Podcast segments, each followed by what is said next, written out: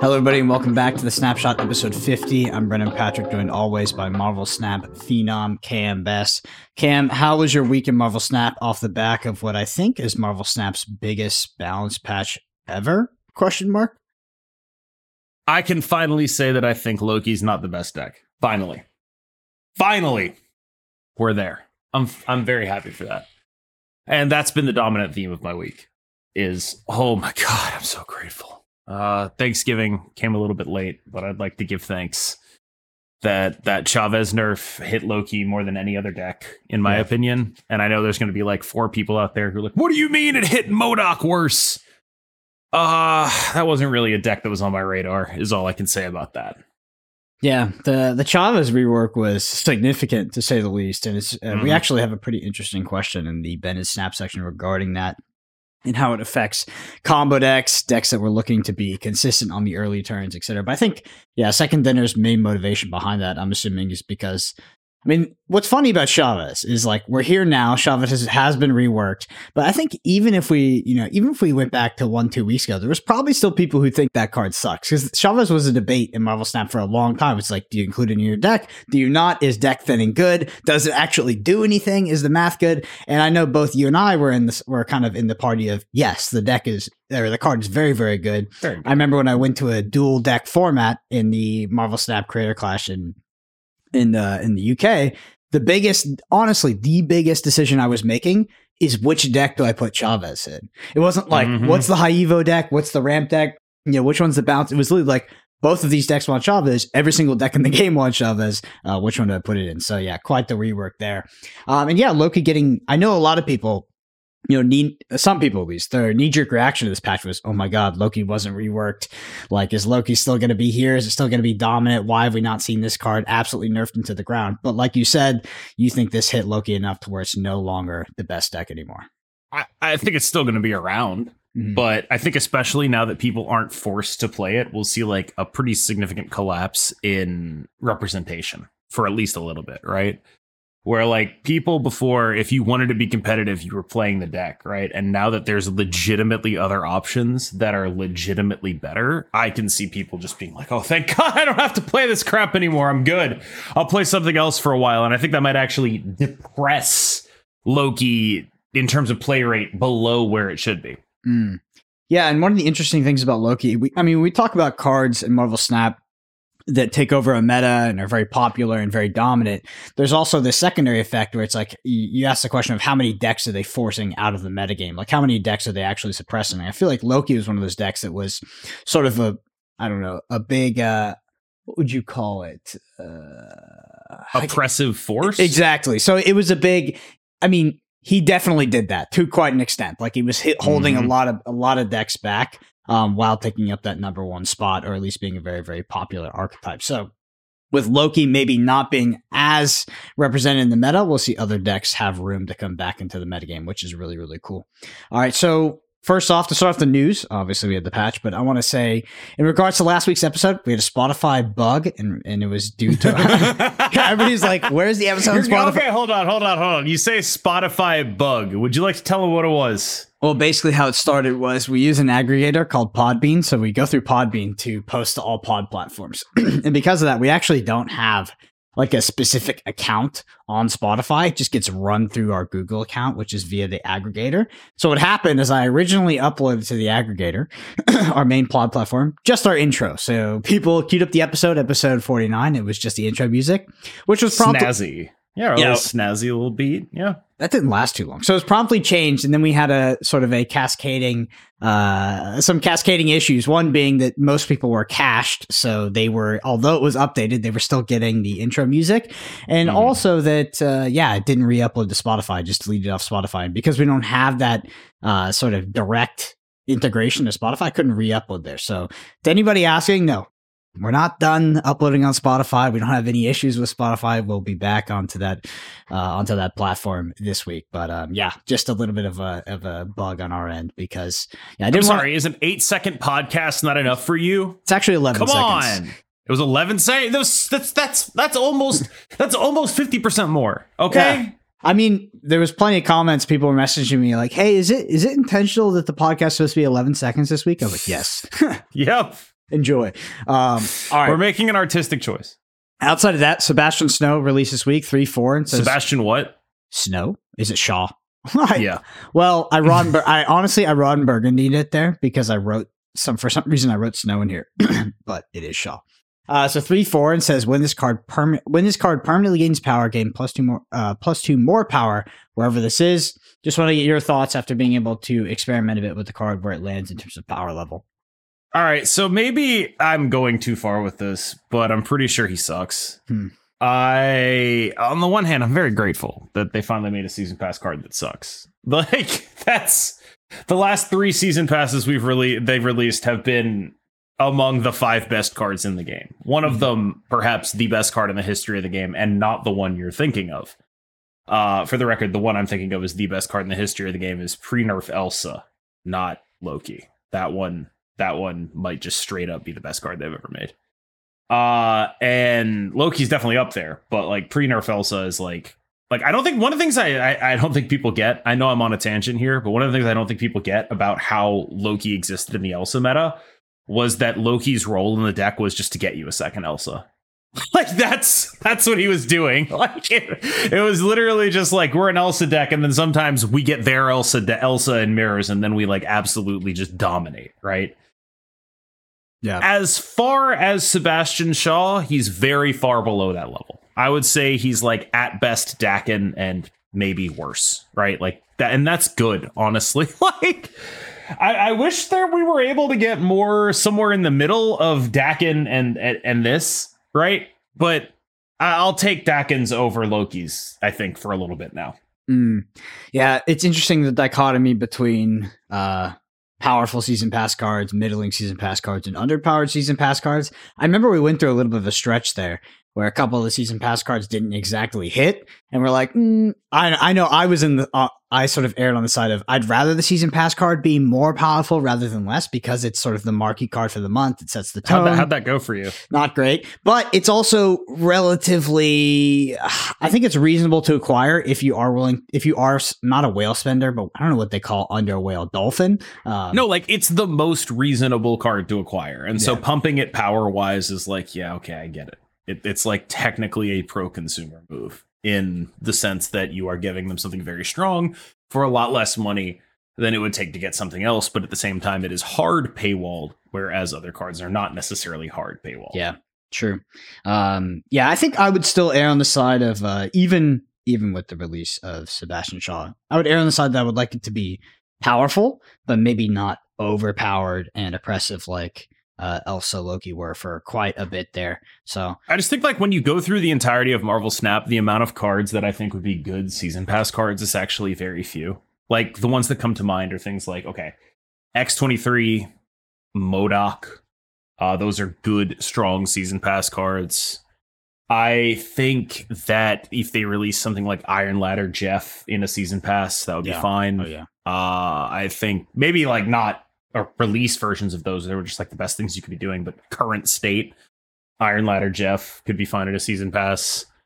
Uh, but I, I think it's like a very fine line. Like these are cards that have skirted the line of being too strong for a while now. Mhm. Like, and, and so I think when you aim high, you're going to aim too high some of the time. And I understand that that will happen. And, uh, yeah, I think that that's actually just like a very solid, a very, a very admirable goal that when you whiff too high too many times in a row becomes like, okay, please stop. like, that's, that's pretty much where my head is at with it. All right. Well, with the release of Sebastian, we do have a new season, and with a new season means a uh, another mistake regarding MMR normalization. Uh, do you want to talk a little bit about what happened? yeah, so they just like didn't reset a bunch of people. Like last time it was like two people and it was like okay, uh, like we brought it to their attention. They were like, "All right, we got it. We'll fix it." Right? And and then this season like it happened like apparently it was like a different thing and it happened to like 50 people. And so like half the top 50 was just dudes that didn't get reset. And it's just like what is the point of a ladder that's like this? And then they reset it, but in so doing they like so as I understand it, I, I don't like this is I want to be 100% clear.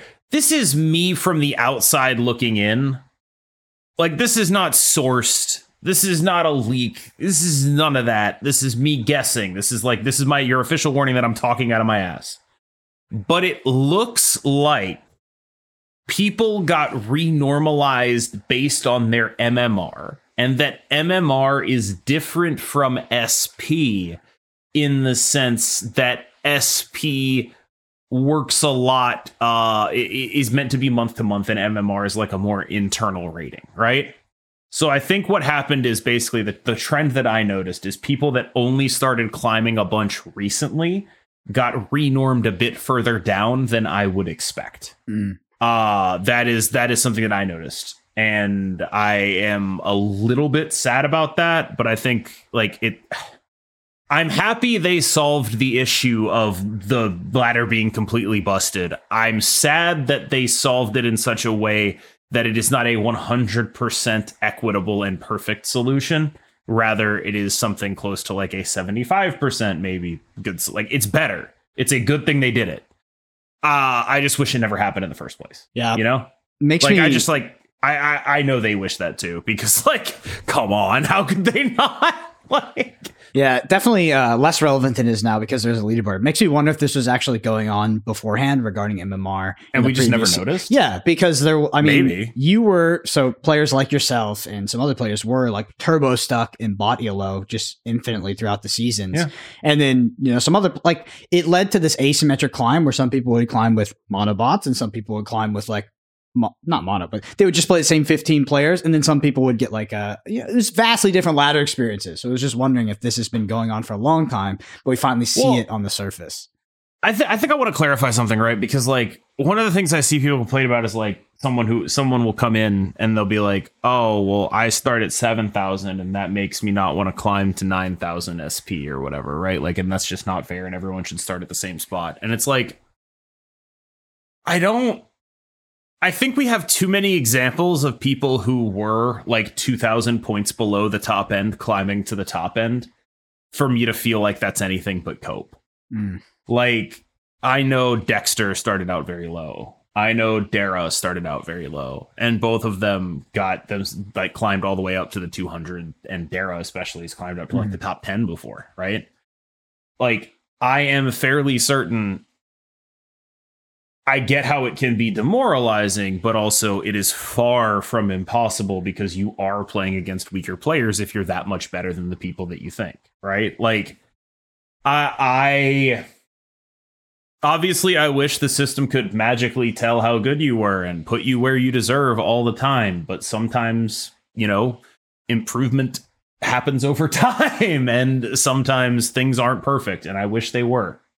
Yeah. Uh I just think that like I get a lot of people who are not good enough to cut it at the top level saying that the reason that they're not even trying to cut it at the top level is because the system is broken. Yeah, And I mean that like, that that I don't- I don't think that's why. Every every aspect of gaming, life, etc. People go, "Oh, if I just had the time, I would obviously be there. Oh, if I just put in the work, I would obviously be there." And it's like at the end of the day, whether that statement is ultimately valid, it's actually completely irrelevant because you're not, and it's not happening. And it's just like it's a weird thing that people say, and they say it in all aspects, where it's whether it's sports, work, other video games. It's like, oh well, that person plays all the time. If I did that, I would obviously be there. And it's like, "Mm, no, uh, it's just a weird little cope. One thing that I wish they would do, it's kind of a tangent to what you said, is that I kind of wish there were sort of different uh, milestones to hit post infinite because right now it does feel like you either get very very high on the leaderboard or you know you set a self goal for yourself where it's like I want to Yeah. be top 500 I want to be top Oh, oh. 1000 I'm sorry, I just got reminded of something. I did see one guy who climbed from like 7,000 up to like 9,000 and then got reset like minus 1900 SP. And that seems insane to me.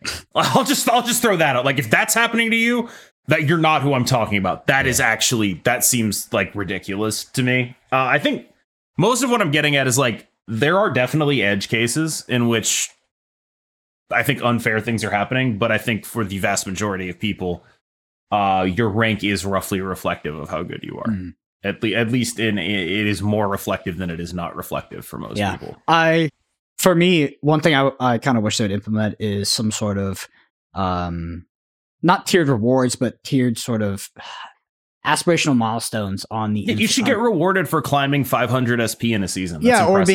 being I don't know if it's SP, but it's like top 500, top 1000. Like, I don't think they should do that. yeah, I think they should give you rewards based on your starting position and how well you climb after.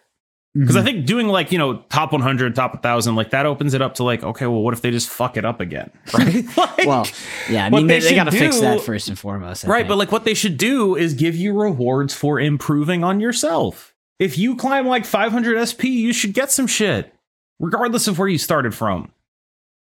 Mm, yeah, I guess that the rewards are ultimately not that relevant. I just wonder if that system would be able to be Yeah. manipulated in a way. It's just like if people want to game the system, let them let them get the let sure, the I'm sure it would, but like they do that with boosters too, right? Like the Agatha farmers and all that. Like, yeah, just because something you, just because you can manipulate something doesn't mean you shouldn't give it to people. Shit. I mean, I think regardless, the inf- the post infinite climb should have some more sort of feedback to it. You know, something that Mm. players can engage with and do outside of the sort of the the meta. Like, there's like this weird meta that happens outside of it, where it's like you're climbing the leaderboard for social recon- or personal goal, social recognition. It's actually For clout, baby. but it's it's nothing that's actually represented in game unless you're you Yeah. on the top 10 or top 1 of the leaderboard. It's uh yeah, it's this weird kind of meta that goes outside of the game, but they could they could have incentivization inside the game um that made it sort of more rewarding to climb post infinite. Anyway. All right, so like we said, the patch. Uh, what one of the big things that came with the patch is the deck builder, um, or the sort of yeah, I think they call it the deck builder. Basically, you can put in a card and it will auto populate your deck. This is something that exists in Hearthstone. I remember when we had uh, we had somebody on this podcast. I can't remember who the guest was exactly, but they spoke. About, I think it was Dara. They spoke about this feature a long, long time ago. Like Marvel Snap absolutely needed this, needs this. Well, it has it.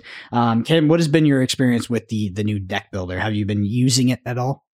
First of all, I call it Jarvis. And second of all, it built the deck that I put at number one on the tier list today. Ha!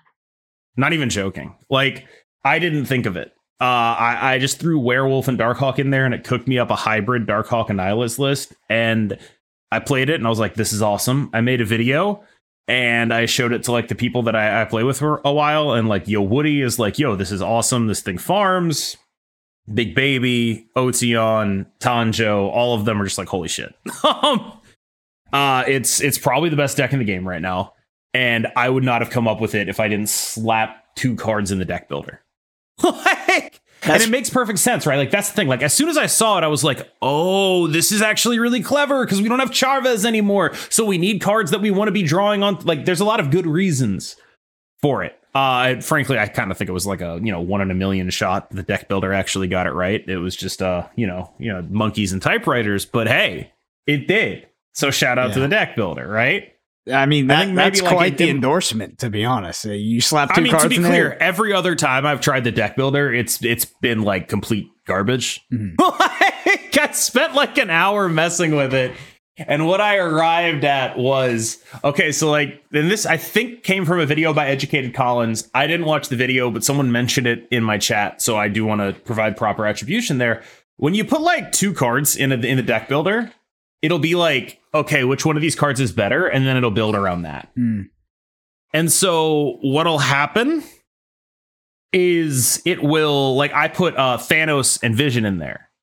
And guess what it gave me? What to give you? Guess. No, Guess. Give me a guess. Thanos and Vision. Come on. no chance. No chance. Okay, give me Shuri, but just Thanos was in there. Okay. It just gave me like the best Vision deck. Didn't actually look at both cards. It was just like, oh, well, I'm gonna well build around Vision. How bad could it be that one other card is in there, right? And Thanos is actually the exact wrong card to do that with. Hmm. Uh, there's definitely like some some robot issues with uh with it. Definitely some robo robo problems that you would expect it to have. Uh, people like calling it AI, and frankly, I don't think most of the shit people call AI in real life is AI. Well, yeah, it's not really AI. It's, of it's just using clusters of data, right? Like, Yeah. just, yeah. But like, e- e- even if like I, what I'm saying is, this is less advanced than even something like a large learning model, right? Yeah. Which is like what people call AI in real life, and definitely is not actually artificial intelligence. It's something very different. Mm, And I think that like to call this AI is an insult to both of those things. Yeah.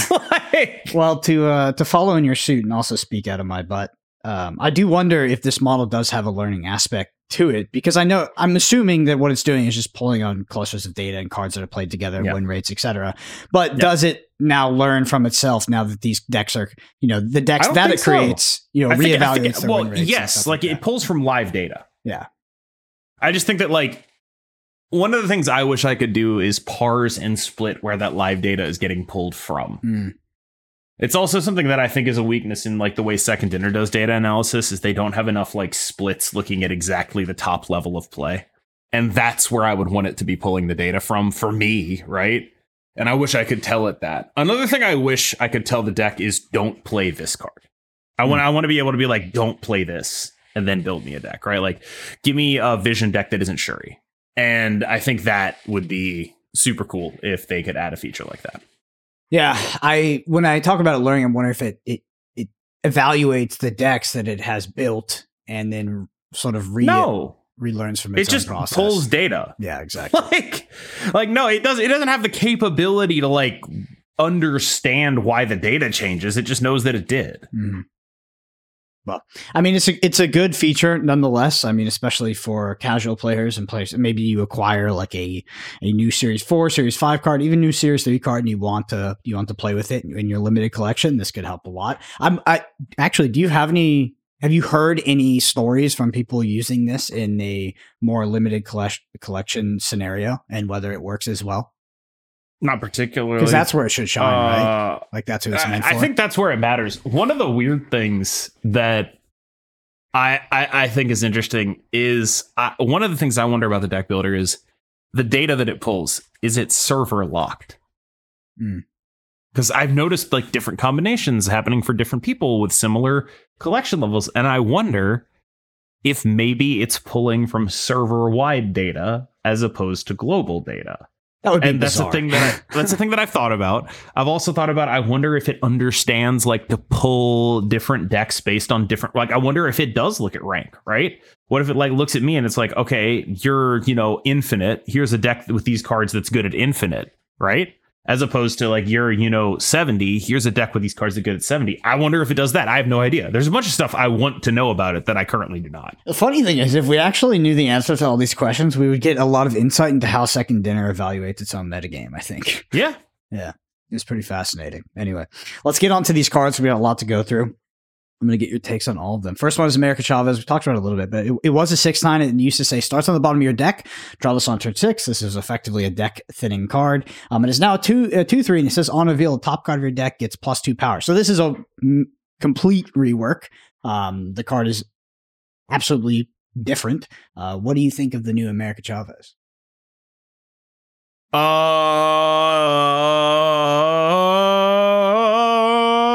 she's a lot worse. Of course, she's worse. But what is this? Whoa. What do you think about this new card? I mean, of course, she's worse. Uh, I- she's pretty mid. New New Chavez pretty mid. Like I played her in some Sebastian Shaw stuff, and she kind of makes sense there. But like you know, she's cool with Brood. Uh, but ultimately, I'm not sure that stuff has a lot of staying power. Still, though, I do think like Chavez into Brood, like she probably goes in Brood decks. Uh, I think that's that's like the thing that I learned, but I'm not sure how many Brood decks there are. One of the things I think people forget about the Brood Abs deck and also the Move deck is that they existed in the context of the Darkhawk deck when the mm-hmm. Darkhawk deck was very reliant on Shang-Chi and Enchantress by blanking those cards, right?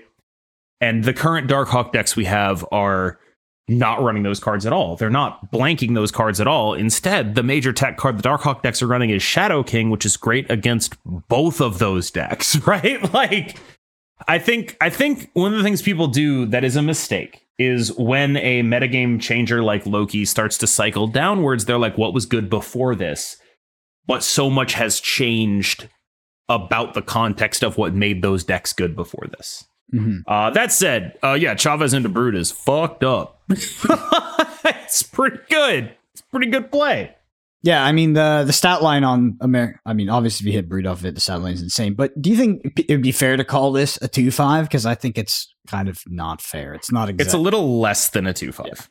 Yeah, not exactly a two five, but yeah, I mean, it's it, this is a absolute complete rework. The card is Mhm. almost nothing similar to what it was before, and doesn't doesn't serve Do the we? same function Can we get like? Can we get like the rights to a cover of "My Heart Will Go On" and play that over this as a joke? Yeah, I mean, we'll get to the questions regarding this, like how this uh, affects the metagame moving forward, because I do think is somewhat significant uh, for Mhm. decks that would utilize this card. Anyway, the next one is Alioth. It was a 6 3 and it said on reveal, destroy all enemy cards uh, played here this turn. It is now 6 2 and it says on reveal, destroy all unrevealed enemy cards. So you can no longer destroy revealed enemy cards. Uh, do you think that this is going to fix the issues that the general community has with Alioth? And is this uh, too much of a nerf, in your opinion? Uh, I don't think it's too much of a nerf. First of all, uh, this is dumbass card, and I'm glad the counterplay is here now. Uh, I I think Alioth is honestly still probably playable. I just think that like now you're paying a significant cost, but honestly, I think the most impactful change that they made to him was just making him a six two. Mm-hmm. To be like, hey man, that that point of power that's going away too. I think if they kept it a six three at this, like it might still just be like totally fine. And I think at six two, you have to start really questioning, like, all right, is there another card I could run that's just as good here? Like, Yeah. you really start wondering about things like you know Magneto. it's uh it's interesting that Alioth existed as long as it did doing what it did because I mean they've nerfed every other card that had this sort of effect. Maybe not Mhm. exactly this type of effect or it was destroying the cards, but any sort of card that you had on turn six that was this like pseudo lock, I guess, where it was just like, okay, checkmate. If you play into this, you automatically lose. I have this sort of trump card at the end, and Alioth very much was that. And it I guess Yep, Yeah, we've had a lot of cards like that in the past, and they've all gotten nerfed. we sure ground. have. Yeah, and they're all gone. So Alioth is now is now with them. I mean, it's still a playable I mean, card, I, like you I said, think it's still the most playable of them, probably.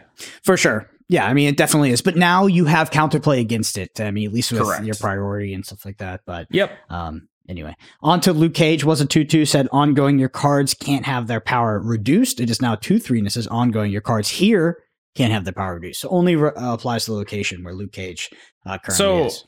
I think this one's a really fun one because mostly not because of the change, because you know I liked running Luke Cage, but remember when Mobius came out and people were like, "What? This is Universal!" Like, oh my god! Uh, and then and then other people were like, "Well, if they released Armor, it would it would everyone would complain about Armor now." And it's like, no, dude, Armor affects one lane. Mobius and Luke Cage are Universal, and like that's actually like something they've, they've like. It seems like that complaint made it to Second Dinner, right? And Second Dinner was like, you know what? That that's a good point. Let's not make this universal anymore. Are bad, like are bad on that. That that that's on us. And uh, yeah, I I I gotta be honest with you. I don't hate it, but it is like a very big buff to Shadow King, which was already the best tech card in the game. Well, I mean, in response, they did also nerf nerf Yeah, Shadow I- King. they made it a two two. I don't give a fuck. Like, I they they like I would have traded one point of power on Shadow King for never getting Luke caged ever any day of the week. One thousand percent. I mean, Shadow King. I mean, Shadow King is such an interesting card uh, in the Marvel Snap metagame. I, I honestly thought it was playable at three three, and I, I mean, in the right metagame. you were so- wrong. That's okay. no, it was. It was in the right no, wait. I've, I've gone through my two as a superpower thing with you, right? Yeah, for sure, because you can Okay. be, it can be played on five. No, but like, like two actually, it, it's such a fucking superpower. like, it it is so f- absolutely insane to be a two cost card that can win a lane. There's no other of those. Name me one other two cost card that wins a lane on its own. none right now. They come to mind. None. Zero. He's the only one. like he, that is that is the that guy is the man. like he is he's got gas in the tank and money in the bank. like he is he is the man. Yeah. Well, he is now a 2 2, but I don't think that's going to have too much an effect on sort of his play rate. Anyway, Elsa God, I Bloodstone love him. was a 2 2, said if you play another card to fill a location, give it plus 2 power. It is now 2 3. This is after you play a card that fills this location, give it plus 2 power. What I don't get this. I don't I don't get it. I don't understand it at all. Uh, that's my entire statement. I don't know what they're cooked in here. I mean, talk a little bit more about it. Do you think it's uh, do you think it's a buff? Do you think it's a nerf? I no, mean, I think it sucks. Like Elsa full build Elsa decks already weren't seeing play, mm-hmm. right? Like decks that were like full build Elsa. And they mostly weren't seeing play because Werewolf was doing what Elsa did, but better, right? Uh full build Elsa decks means like, you know, the kitty, Jeff, Vision, that all that stuff, right? It's not that bad. It's still a thing you can do. It's just like, you know, when you're doing stats like that, Werewolf is going to do it better. Mm-hmm. And for that reason, Elsa was on a significant downswing in terms of like, you know, I barely ever played against it. It was just not a very common thing, right? And I think that the issue that Elsa had was that, and this is a very common issue actually, only the best stat stick ever sees play. Mm-hmm. This is like something that has always been true. And there are oh, there is always a lot of competition for what the best stat stick is, mm-hmm. and only the best one is ever going to see play. Yep. And I think they're trying to figure out how to give Elsa a role that isn't just stat stick, and so far, I don't think they've accomplished that. But who the hell knows? Like, I just, I don't, I don't get it. I don't get why they, why they cooked this up. If they wanted to make her good again, slap that plus three back on her and see what happens with her and Werewolf, because mm-hmm. I think she'd take the dub. But I, I also, for the record, that's this is not advice. Don't do that. don't don't do that, please. Yep. But yeah, I just don't. I like. I, it feels like an attempt to give her an identity that isn't just stat stick, but it doesn't actually successfully give her a new identity. To me, at least. Well, speaking of Elsa Bloodstone, a card that died for Elsa's sin, uh, Kitty Pryde was a one, it was a one zero and said when this returns to your hand, plus one power returns at the start of each turn. is now one one. So this has been. But she couldn't. She couldn't be a one-two. I feel like she could have been. You know. Like, yeah, I feel like she could have been too. That's what she was before Elsa, the card nobody plays. Like, I uh, give her back. You think they're scared of uh, Kitty Pryde at all? Because they're they're very. It seems like they're very. Is there a single card that has been changed more than Kitty Pryde? I don't think so. Then I'm gonna say the answer is yes. Yeah, like probably. Maybe Gal- probably maybe the most Gal- how many how many iterations has Galactus gone through? Uh, now it's one less because okay. Kitty Pryde came out in the original form, right? Was reworked into one two plus two, mm. and then she went to uh one zero plus two, and then she went to one two plus one, and then she went to one zero plus one, and now she's one one plus one.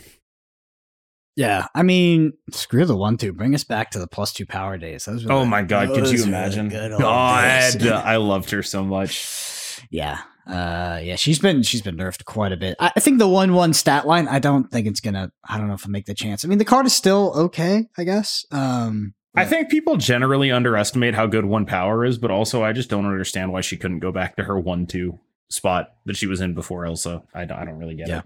All right, the next one is Ebony Blade, which is attached to Black Knight. It was a 4 0 beforehand. It's not 4 0 and it says ongoing, can't be destroyed, its power can't be reduced. Which that, that's a pretty significant buff. Like it can't be Shang Chi, it can't be Shadow King. Like, what are you thinking about this? Because this is some absolutely batshit text to put on a card, and I, I'm actually pretty excited for what it could mean for the future. Like, just being like, yo, actually, your tech cards, they're not really real. Get out of here. Yep. Yeah. Like, I, I, it seems obviously very, very strong, but it kind of also consigns these cards to being two cube wonders, right?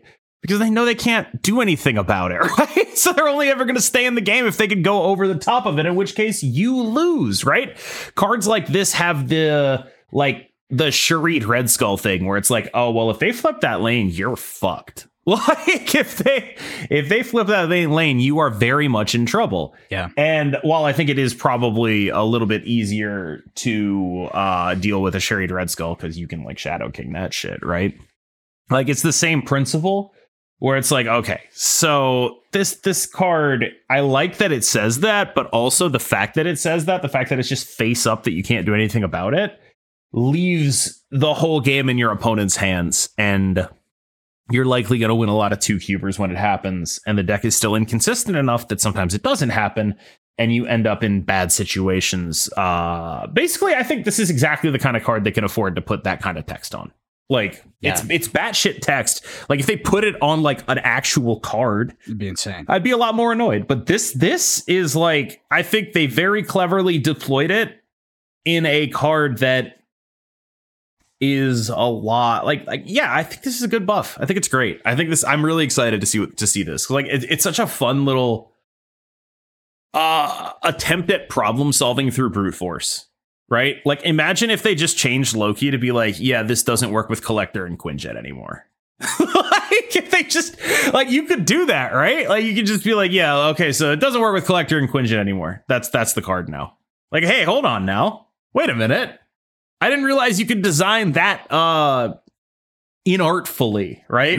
they try to be very subtle and artful with a lot of their stuff, and this, this this design is just like, yo, fuck subtlety. I know writers who use subtext, and they're all cowards. Yeah. like this, this is uh, th- I I really like this one. I honestly, I think it's very fun. It's a massive buff. Um, it, it's really yeah, it's really interesting because you talked about being a two cube blender. I feel like we've had a lot of those, a lot of decks that have been two cube blender decks in theory that have ended up ha- having like very high win rates and then eventually getting yeah nerfed. i mean well. i do i do i do wonder if this could be too strong but like specifically a two cube wonder in a deck that needs to high roll yeah. part of the reason why Hela is so good is because you don't know if they're gonna do it or not like that's there's like this ambiguity as to whether or not staying in the game makes sense and there's no ambiguity when you're looking at a 420 can't be shanked can't be shadow king i think i think that's actually just honestly a very fun little way to buff black knight and i'm glad they did it Yeah, I feel like uh like Galactus kind of gave like a similar paradigm where if you got Galactus on turn five or something, it's just like you either have the tech card or you don't, and you lose, and it's just like you leave that game 100 percent of the time. right Players hated that. except galactus like you couldn't just win the other lanes against the galactus you know what i mean I guess that's true. because there yeah. weren't any other lanes. Like that's that that's sort of the issue. Like this is not that level because it, there are two other lanes. You That's can- why you Shuri Red Skull is, I think, a good a good parallel to draw because Shuri Red Skull is like you flip that lane, then you win the game, basically. Yeah, you just you just crush them. All right. Ravonna Renslayer was a 2 1 said your cards uh, with one or less power cost one less, and they cost a minimum one. They can't cost zero. Uh, was a 2 1, now it is a 2 3. What do you think about this buff? Good buff. I mean, it, it, it I shudder to think that she came out as a freaking three three or three. Yeah, she came out as a three three, right?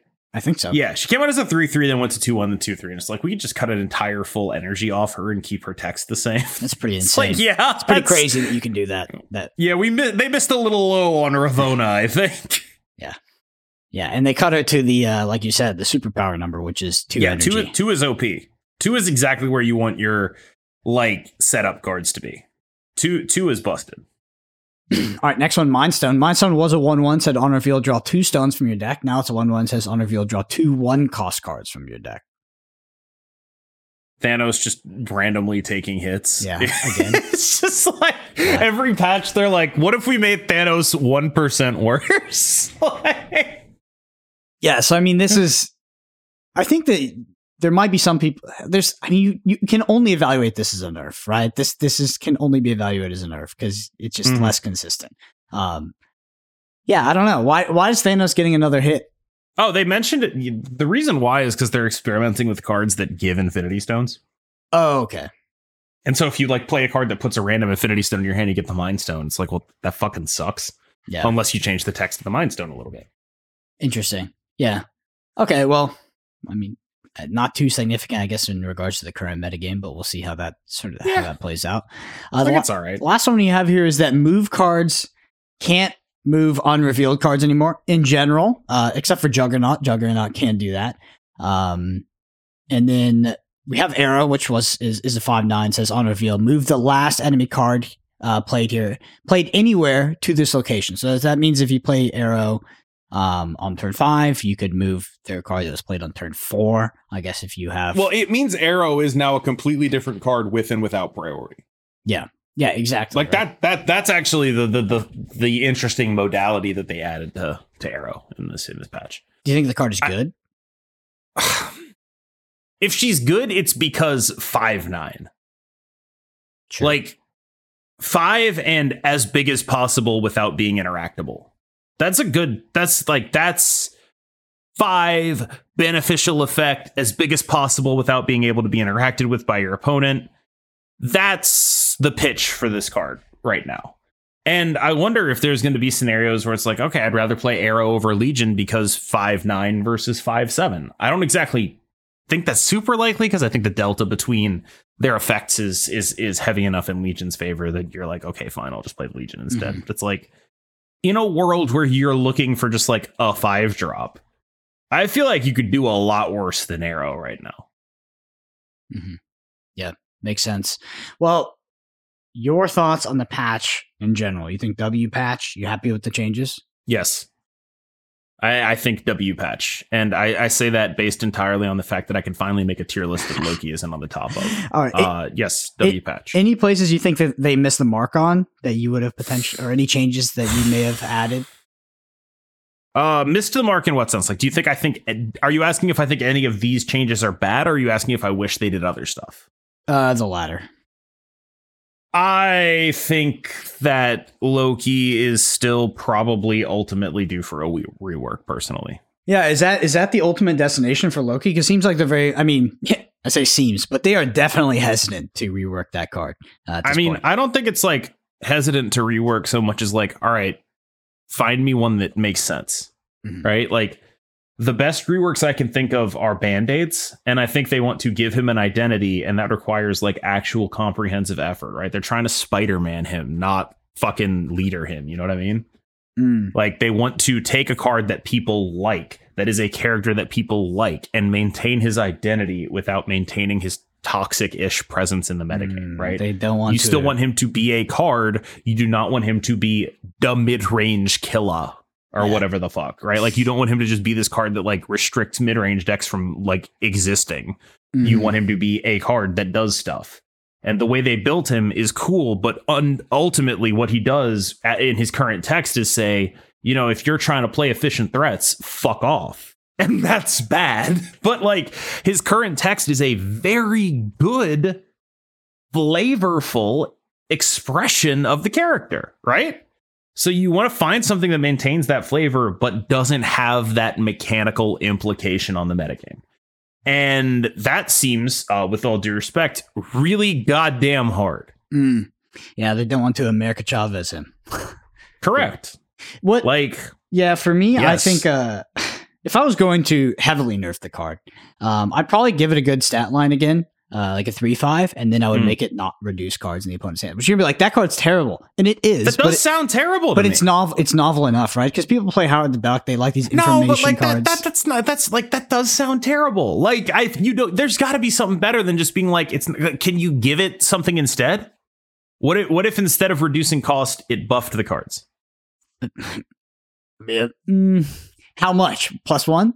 I don't know, but like you got it. Like I just feel like if you just take the reduced cost off of it, this really crystallized for me after I talked to McBannerface about Mhm. it in my like rate the card series. I showed him the card and he was like, "Well, random cards from your opponent's deck seems pretty bad, but minus one energy cheat seems pretty damn good." it's like, oh yeah, like it's just one of those things where it's like the only reason the card is good is the energy cheat.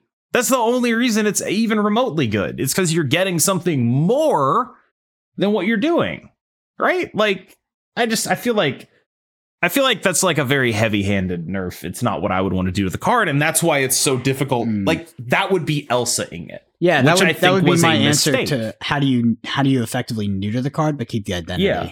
Because that Like, would that would keep identity. That was a mistake. I just think that was a mistake. I think it was a mistake to Elsa it, right? I, I wouldn't want them to Elsa it. I would Mhm. want them to at least try, like I said with Elsa, to give it an identity that is real and effective, but that isn't the mid-range killer. And I want you to read that as a Twitter username. Like that's Loki's Twitter username is like duh underscore mid-range underscore killer. Mm. Well, let's head into our Ben and Snap, which is our listener question section. And our first question literally was from uh Volume, and they say, "Been saying since Loki." I thought you were gonna say it was from the mid-range killer, and I was like, okay, I'll say it's from the mid range killer. Been saying since he came out, Loki needs to lose the cost reduction, makes him okay but not broken, And yeah, it's funny people take too long to notice, but a 415 has been too powerful. I'd push back and say it wouldn't make him okay. He'd be he'd be an actively bad card. He'd be But he'd be booty butt cheeks. He would I- not be okay. I still think he would be novel enough that people uh, he would have the identity right where it's like there are players that do value the information that you get from those type of cards more than others, whether incorrect or correct, and you still would get to see most of the cards that your opponent could be drawing or could have or could, that are in their See, deck. I think if you gave him that ability, you'd want to make him like a five nine. That's what I'm And talking then about. the isn't pitch for him, Mm. the pitch for him would then be you do Quinjet into five nine. Yes, And that would be the pitch, right? Mm-hmm. But I don't know if five nine like the, the issue is the bigger you make him, like maybe you make him like you give him that ability as a four seven. Like I but then if you do it as four, it's a Zabu card, right? And Mm-hmm. so you end up in this weird spot where it's like, where is it actually okay to give him that ability? Because you want him, if you're going to give him an ability that's actively that bad, you want him to have a big body, not Yep. just like a big body for the curve or for the for the for the cost. You wanted to have a big body because he's going to be the last of your cards you play, and so it, it- fitting him in at four or five seems pretty difficult if his effect is bad. Is kind of where I'm going with this. Mhm. makes sense. I would be at least a little bit compelled by five nine that ability. Yeah, that that's what I mean. That's where I would take it. In ter- if we if we did take away the cost reduction, it would make his stat line uh above curve, above curve for yeah, sure. like five nine, but it can't just be above curve. It has to be big. It has to be potentially lane winning and hopefully not Shang Chiable, right? Like Mm. it's got to be a big actual threat if you're going to make his ability actively bad. yeah, it's so funny because when we talk about being not Shang Chiable, usually you have to go below below the five cost slot in order Yeah. to get that. Because if you're at or if you're at five and you're below Shang Chiable, you're on you're somewhat not above rate. But then if you go to four, you hit Zabu and you're being reduced, and it's like Mhm. Yeah, the cascading Yep. issues. Anyway, next one. James Chemo Williams. They say quick thought is Blob, Blob and Thanos with a Ko- Okoye. More cards, more targets to eat. Otherwise, I don't know. yeah, that kind of rips actually. I like that. That's cute. I'm into it. yeah. Well, I was wondering about Blob in regards to America Chavez, like initially, like because it Yeah. gives it, it would would have given the card that consistent floor uh, most of the time. But now that it's been reworked, does Blob get like significantly worse because there's w- much more RNG associated with the card? Uh, I think Blob gets significantly worse. Yeah. Next one. Dustin Zor, they say, with the em- removal of America Chavez, have you tried any Chavez replacements such as Crystal or Adam Warlock for decks that really only want 11 cards? Chavez is broken because she did her thing without costing energy or space on the board.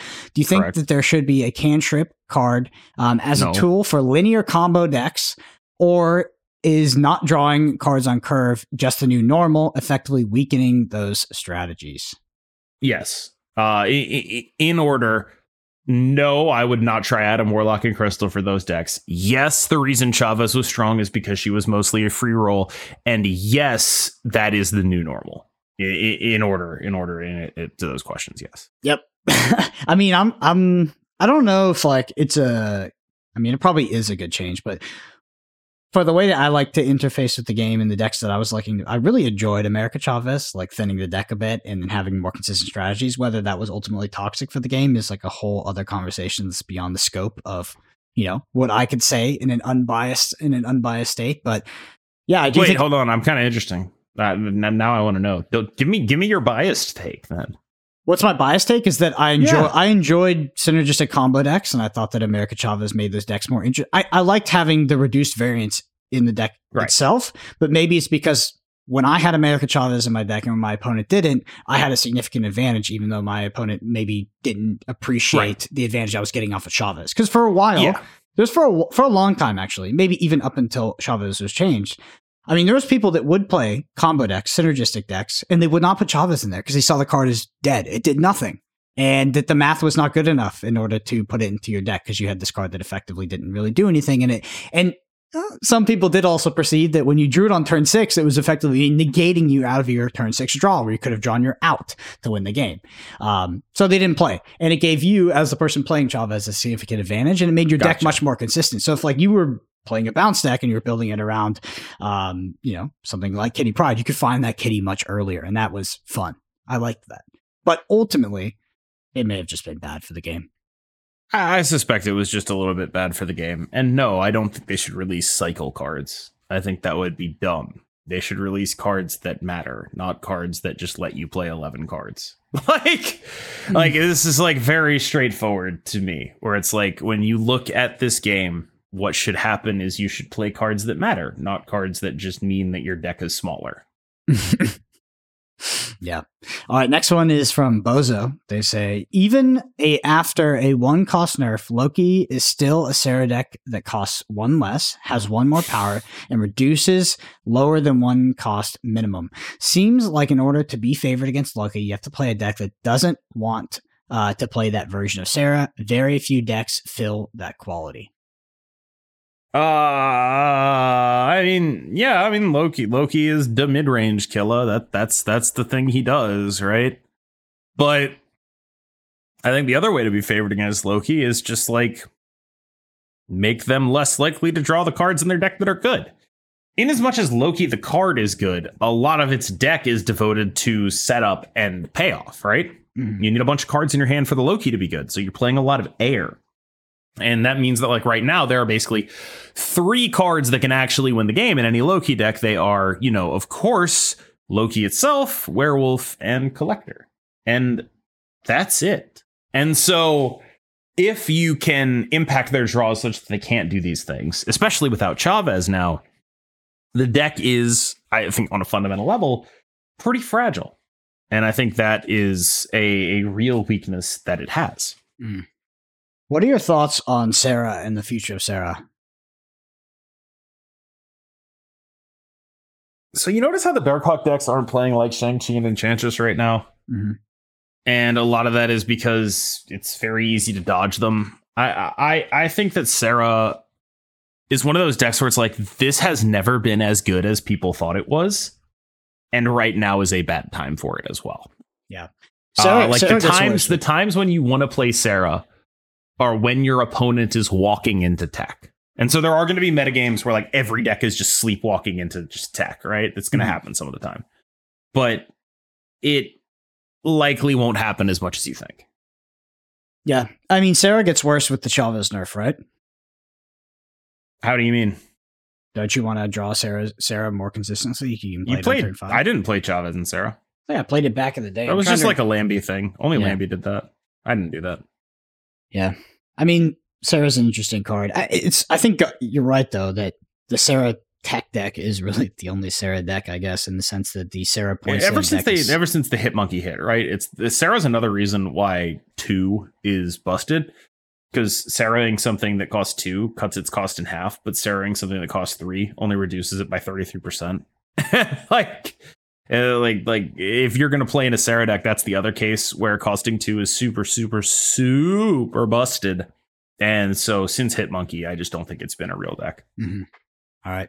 So I want to say thank you to all, everybody who left us a comment on last week's YouTube video. If you want to get yours read out, your question or statement, you can shoot us a comment Yeah, on YouTube. hold on. People have asked in the Discord, uh, how do I get my question read out on the podcast? You should do a section in the Discord for podcast questions. And I would like to inform you that the section in the Discord for podcast questions is the YouTube comments on this video. Yep. So hit us up there and we'll get you queued up. And we do appreciate everybody that does interact on there. It actually does help a lot. All right, Cam. We've had a lot to talk about with the patch. Mm. We had good questions. So let's hit the meta real quick. Um, I'll just I'll start off with the deck that you have listed here, the Annihilus deck. Yeah. Uh, and it is the Hood, Spider-Man, Korg, Nico, uh, Black Widow, Shadow King, Rockslide, Werewolf, Beast, Darkhawk, Sentry, Annihilus. So just talk to me about what this deck's trying to do and why you think it is the best deck in the metagame. This is this is the deck, right, that was created by This is the, the deck Jarvis builder? deck. Yeah. Yeah, the Yep. Jarvis deck. All right. So the main thing I did when I hit Infinite was like, all right, it's time to stop playing Sebastian Shaw decks. Let's get fucking real. Uh, I thought about the three bounce decks because I have long considered Annihilus bounce to be equal to Darkhawk bounce and and uh, very very compelling, right? So I was like, okay, Loki, Darkhawk bounce, Annihilus bounce. Which of these is hurt the most, and which of these is hurt the least by losing Chavez? And so I was like, all right, Annihilus bounce is the one that like actually has cards that it wants to draw, right? On turn six, the other decks they don't give a fuck. Like they those two other Darkhawk bounce and Loki loved having Chavez. Annihilus bounce, it was like, okay, sometimes this is actually bad. I will also say that I didn't come up with mixing them together until the robot showed me the way. And then once I saw the deck, I was like, oh, this is actually just doing the thing I was trying to do with Annihilus bounce, but better. Because I, I had like a, you know, I added like an Iceman or whatever, and the, the deck builder realized you can just add a Korg and a Darkhawk, my brother. like you can just you can just put a Korg and a Darkhawk in there. That's better, dude. And I think that that uh, it's like fundamentally this is like what two or three cards off what I was already doing. Like I also think that like you could very easily just drop Rock Slide for Falcon if you wanted to too, and then it would be literally just two cards off from what I was doing with the Annihilus bounce deck. And it's like, oh yeah, no, I forgot these actually hybridize with each other very well because they're like nine out of ten the same card. like ten of they're on like ten of the same cards. And uh yeah, so it's like not like the biggest jump in the world, but now that we don't have Chavez, we want a deck that actually has cards that it wants to draw on the final turn of the game in it, right? And so I think that's that's really fundamentally where this comes from. And uh, the Spider Ham is just deference to the fact that, like, if I talk about this deck enough, I'm going to have to play against it. And that means the Spider Ham is really good because turning off your opponent's Annihilus is Omega busted. Yeah. How do you feel like it's currently positioned in the metagame? What are its uh, I think it's the best deck in the metagame.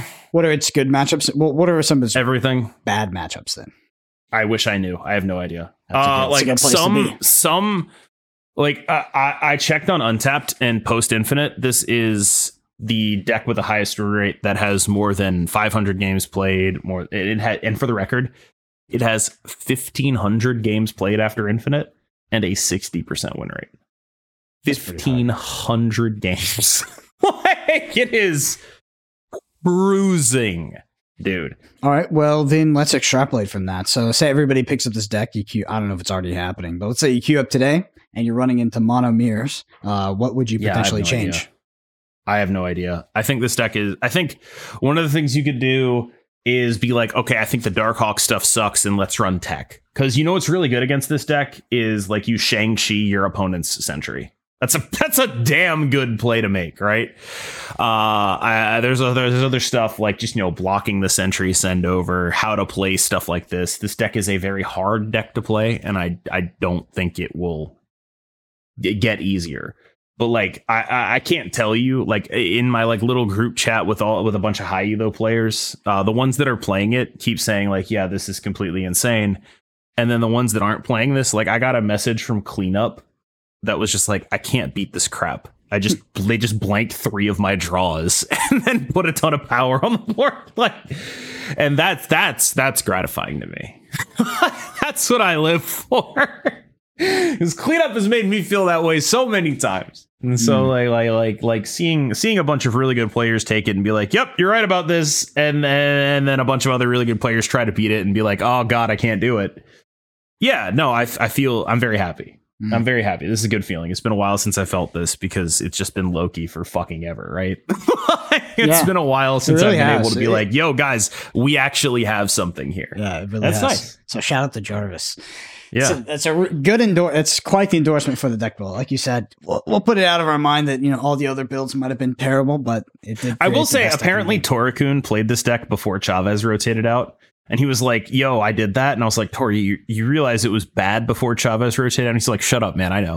Like- it's like, it's not an original concept. It's just like the timing is right for it. You know what I mean? Mhm. Awesome.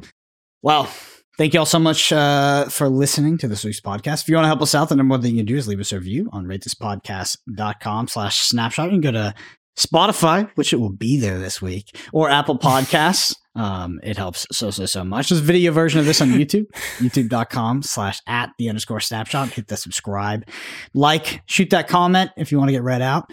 Um, and Twitter is CamBestMS, Brendan APG. Cam is streaming in the evenings. In the, It'd be it'd be so funny if you uploaded the 11 second clip again.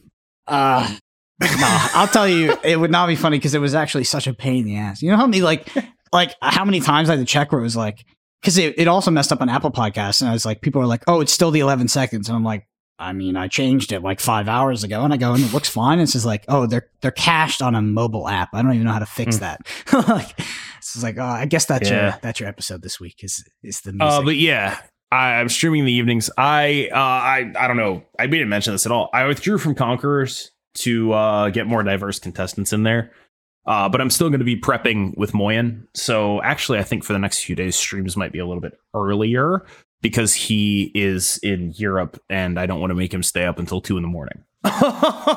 so the streams might end up being a little bit earlier. I'm going to be helping Moyen prep. I consider Moyen, you know, the best snap player in the world, despite the fact that he hasn't played since he last showed up for three days and won a tournament. Um, so hopefully we can get him all prepped.